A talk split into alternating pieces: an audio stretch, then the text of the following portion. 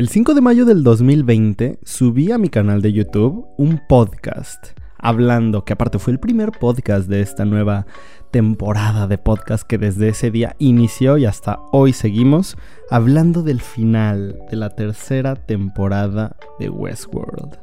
Y pues miren, hoy es lunes 15 de agosto del 2022. Un año y dos años y dos meses más o menos han pasado y acaba de terminar la cuarta temporada de Westworld y la verdad no puedo estar más feliz.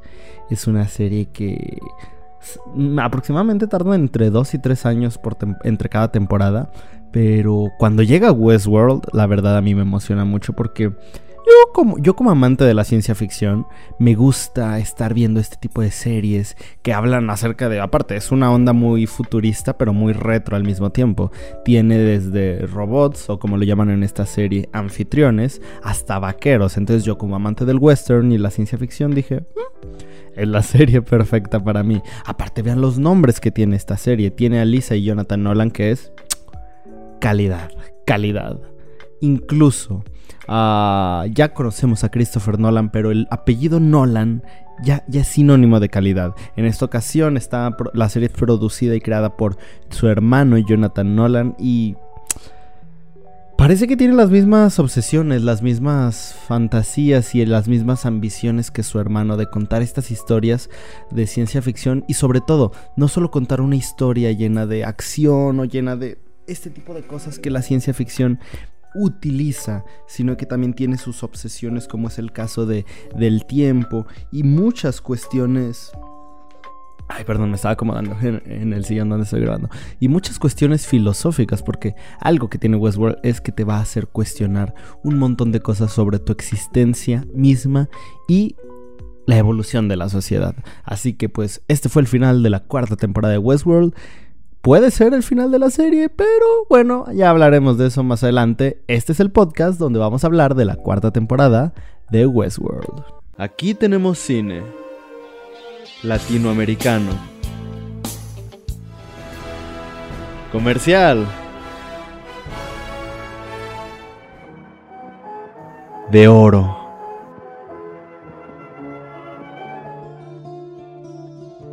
De autor documental, de culto, experimental. Cine Club, un espacio para todo el cine. Amigos, muchísimas gracias por escuchar este podcast. Mi nombre es Alan Juvenal y pues bueno, como ya dije antes, soy un gran fanático de esta maravillosa serie. Creo que Westworld es de las cosas más inteligentes, interesantes, originales y sobre todo conceptualmente más profundas que tiene HBO. Y sí, yo lo digo mucho, caigo en el error de decir que cada serie que termino de ver de HBO es la mejor, pero es que en serio, cada serie termina de tal manera que me hace decir, esto es increíble. Ya me pasó con Euphoria, con White Lotus, con Barry, con Mare of y ahora me ha pasado con Westworld. Estas son creo que las únicas series de HBO que he visto este año. No he visto Succession, me falta de verla. Hay una serie con Hugh Grant que tampoco he visto. Ah, hay muchas series que me falta de ver, o sea, voy a ver si me empiezo a dar el tiempo. Y aparte ya viene House of the Dragon, así que ese regreso del universo de Juego de Tronos me tiene muy emocionado. Pero bueno, Westworld temporada 4. Westworld es una serie ambientada en un futuro utópico y distópico al mismo tiempo, donde mm, la gente va a un parque de diversiones del oeste en un principio, porque luego descubrimos que hay más parques, para, pues sí, tener una experiencia inmersiva. Existe este de vaqueros, está el Shogun World, un, parque de samuráis, está el War World, un parque ambientado en la Segunda Guerra Mundial. Y en esta, en esta cuarta temporada nos presentan el Golden World, no, creo que se llama así, que está ambientado en estos años 20 con toda la mafia y la época de oro en Estados Unidos. no, es increíble. Aparte que algo que me gusta mucho de Westworld no sé si se escucha en el micrófono, pero bueno, aparte está, es una noche lluviosa. No, no puedo, no podría pedir mejor noche para, para grabar podcast que este clima tan, tan lluvioso. Veo la ventana, las lluvias, las gotas de lluvia caer y yo aquí muy calientito con mi pijama. Pero bueno, eh, sí. Esta serie de Westworld me gusta mucho porque tiene una, unos montajes y unas secuencias maravillosas que de verdad te hacen te hacen viajar a otro lado, o sea, desde que vimos esta mítica escena del atraco en la primera temporada, luego esta escena con los samuráis utilizando la misma canción, pero la de Painted Black, pero ahora en una versión con instrumentos como la sit el sitar, la cítara, bueno, instrumentos japoneses. Después de esto, en la tercera temporada tenemos este montaje musical cuando Caleb y Dolores salen y ven que la humanidad se descubrió el gran secreto de cómo ellos no vivían su, no, no, su, su propia vida era regida por un algoritmo. Y entonces esta, esta eh, secuencia con la canción de Space Oddity de, David Bowie es maravillosa. Y en esta cuarta temporada nos entregan dos secuencias, uff, chulada. Primero voy a mencionar que qué gran año para los fanáticos de Metallica, no solo porque tuvimos el, el álbum negro, el Black Album. No sé si salió este año o salió el año pasado, pero pues igual, si salió el año pasado lo tenemos muy fresquito y qué buenas canciones, digo. La de Juanes, Mon Laferte, Miley Cyrus. Ay, no manches, ese, ese álbum está increíble un gran tributo, una gran banda como es Metallica. Pero bueno, en, esta cuarta temporada tenemos una secuencia con una canción de Metallica, eh, pero cobereada en un estilo pues de orquesta. Como, pues sí, muy, muy al estilo de los años 20. La canción es Enter Sandman. Es increíble esa versión la que muestran aquí en Westworld. Y tenemos incluso también una versión de la canción de Bad Guy de Billie Eilish con esta pianola. Tenemos la música este, en esta serie es increíble siempre.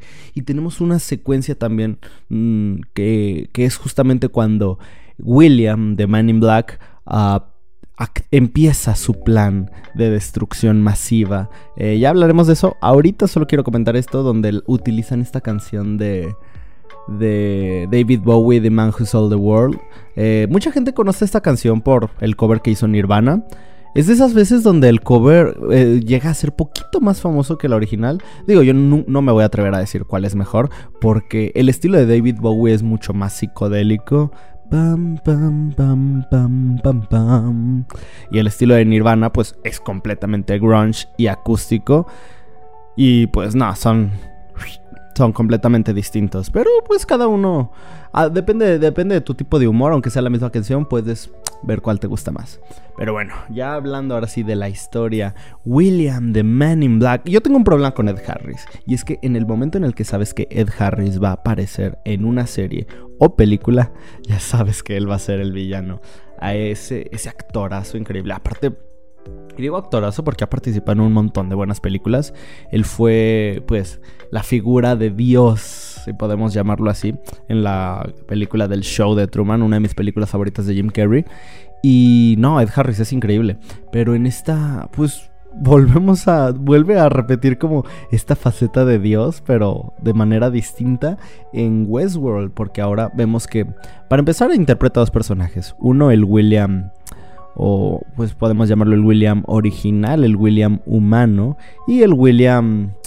¿Qué palabra utilizan en la serie? Es que no quiero decir robot o androide. El William anfitrión, esa es la palabra, de host. Eh, sí, es que no sé, yo, yo los voy a seguir llamando robots porque pues para mí son robots. O sea, es un pensamiento muy simplista, pero a mí me sirve. Tengo también una mente muy simple. Pero interpreta estos dos personajes donde se hacen cuestionamientos entre ellos dos muy interesantes respecto a ¿Cuál de los dos es más real? Si ambos han tenido las mismas experiencias, las mismas vivencias, los mismos recuerdos. ¿Cuál de los dos es más real? El que, aunque, aunque uno haya sido creado a partir de, del otro, deja de ser real o deja de, de perder una originalidad, no tiene menor valor que que la versión humana de, de William. Es son planteamientos muy interesantes a los que ya nos hemos estado acostumbrando si hemos visto la serie de Westworld desde el inicio. Pero entonces él inicia su plan de destrucción masiva donde su único fin, como buen villano, y alejándose del estereotipo de villano que se viste de traje y quiere dominar el mundo, no. Él lo único que busca es el único fin que para él puede existir para la humanidad y es la extinción. Ya no hay salvación, ya no hay nada. Él simplemente cree que el paso de la de, el siguiente paso en la cadena evolutiva humana es la extinción. ¿Bajo qué método? O más bien, ¿bajo qué discurso? La supervivencia del más fuerte. Entonces crea, no podemos decir que es una guerra, sino crea como una, una batalla campal, un battle royale entre humanos, anfitriones, para ver quiénes sobreviven al... Pues sí, quiénes son los más fuertes para sobrevivir. Y pues después de eso, él lo, lo, disfruta, disfruta matar a sangre fría a todos estos humanos, a todos estos anfitriones. Y también se dirige al sublime, esta especie de, especie de servidor donde fueron cargadas las conciencias, tal vez no conciencias, pero sí copias de anfitriones y humanos, que es como una especie de nirvana tecnológico. Lo va a destruir porque pues no podemos seguir con algo tecnológico creado por los humanos. Y si la especie humana sigue avanzando, ya será cuestión de que la naturaleza decida. Es un villano muy interesante porque... Eh, bajo sus propios... Y creo que eso es algo muy característico de la forma de escritura de los villanos en cualquier historia de ficción. Él sabe que está haciendo las cosas bien bajo su propio esquema de pensamiento. Incluso si no está haciendo las cosas bien, él se convence a sí mismo de que lo hace y es algo increíble. Creo que William de Man in Black, de Man in Black es el mejor villano que hemos visto en los últimos años. Es increíble además Ed Harris de verdad da miedo su, su, apariencia y hablar de esta manera. Y esa, ese vestuario de negro, wow, qué, maravilla. Aparte de ese juego que se hizo en la primera temporada donde teníamos el personaje de Billy y que no sabíamos que William era Billy en el futuro. porque The Men in Black siempre fue The Men in Black, nunca lo llamaron William. Entonces era Billy y The Men in Black y nadie se podía, nadie se podía dar cuenta de que la serie transcurría en en presente y pasado, entonces era algo maravilloso. Y ya que estamos hablando de esto de presente y pasado, esta serie, más bien esta temporada, hace homenajes a la primera, segunda y tercera, como si se tratara de estos loops que son repetidos de una manera evolutiva por los seres humanos, condenados a repetir la misma historia, pero los utiliza a modo de apología filosófica. Porque así como en la primera temporada ah, nos revelan justamente esto de William, ocurre algo parecido en esta cuarta, pero llevado como al extremo, como que esa ese plot twist que en la primera temporada nos nos sorprendió, en esta explota y ¡pum! No, te lo, no lo ves venir. Que es con el personaje de Aaron Paul, el personaje de Caleb. Un personaje maravilloso. No, Aaron Paul Breaking Bad y luego esto.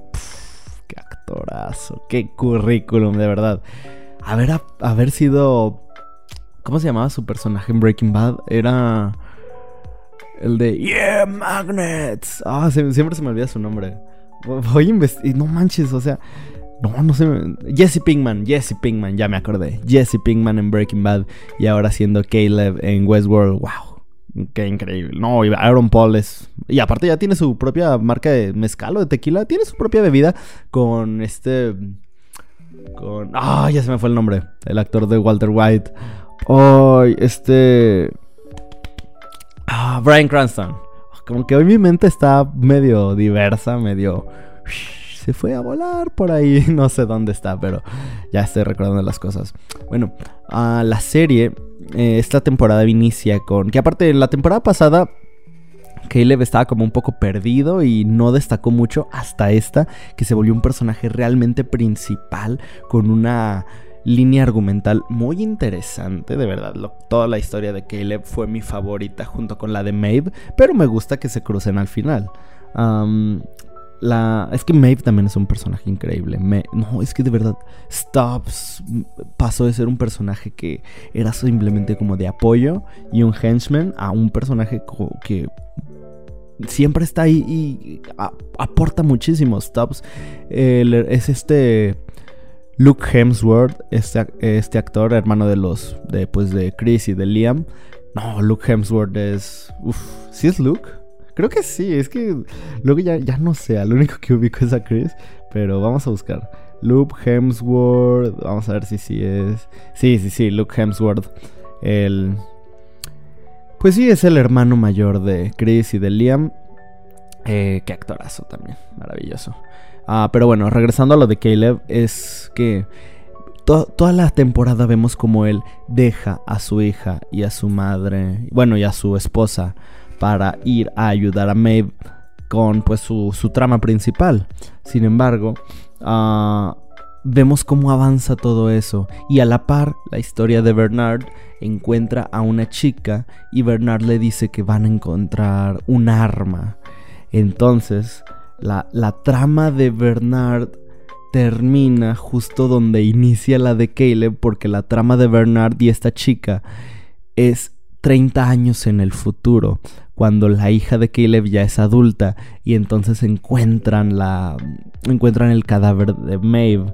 Y pues descubrimos también a la par que Caleb mantiene esa misma apariencia porque el verdadero Caleb murió y e hicieron copias de él. De la misma forma que en la segunda temporada el James Delos estaba intentando replicar, replicarse a sí mismo y crear como una especie de clonación de él, pero existía un rechazo de la mente y el cuerpo. Ocurrió el mismo experimento con Caleb, teniendo doscientas y tantas versiones de él mismo, porque, pero su cuerpo rechazaba su mente. Entonces, este plot twist es increíble, porque de verdad, justo como dice George Lucas, it's like poetry, it rhymes.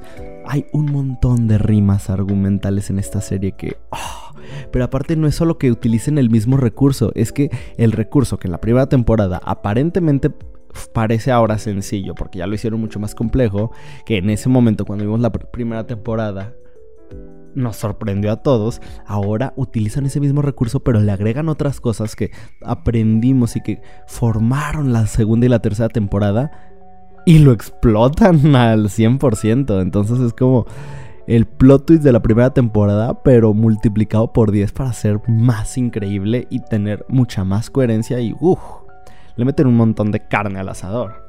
Y pues bueno, existen un montón de personajes. Está Charlotte Hale. Está. Está. ¿Cómo se llama este personaje que me encanta? Clementine. Me, gusta mucho. Angela Sarafian es. Qué buena actriz. Eh, es muy buena, la verdad. Bernard. Stubbs. La hija de. De Aaron Paul. De, bueno, de Caleb. Hay un montón de personajes, pero hay dos que me gustaron mucho. Que volvieran a tener esta química. Que creo que es el único punto que no me gustó tanto de la serie porque siento que le faltaron escenas a ellos dos. O más bien escenas a Cristina, eh, este nuevo personaje, interpretado por Evan Rachel Wood y el personaje de Teddy, que vuelve después de las. después de estar ausente en las temporadas pasadas. Interpretado por. Ah, James Marsden. Entonces es increíble ver esta interacción porque creo que la trama de, Cristina slash Dolores es la más interesante.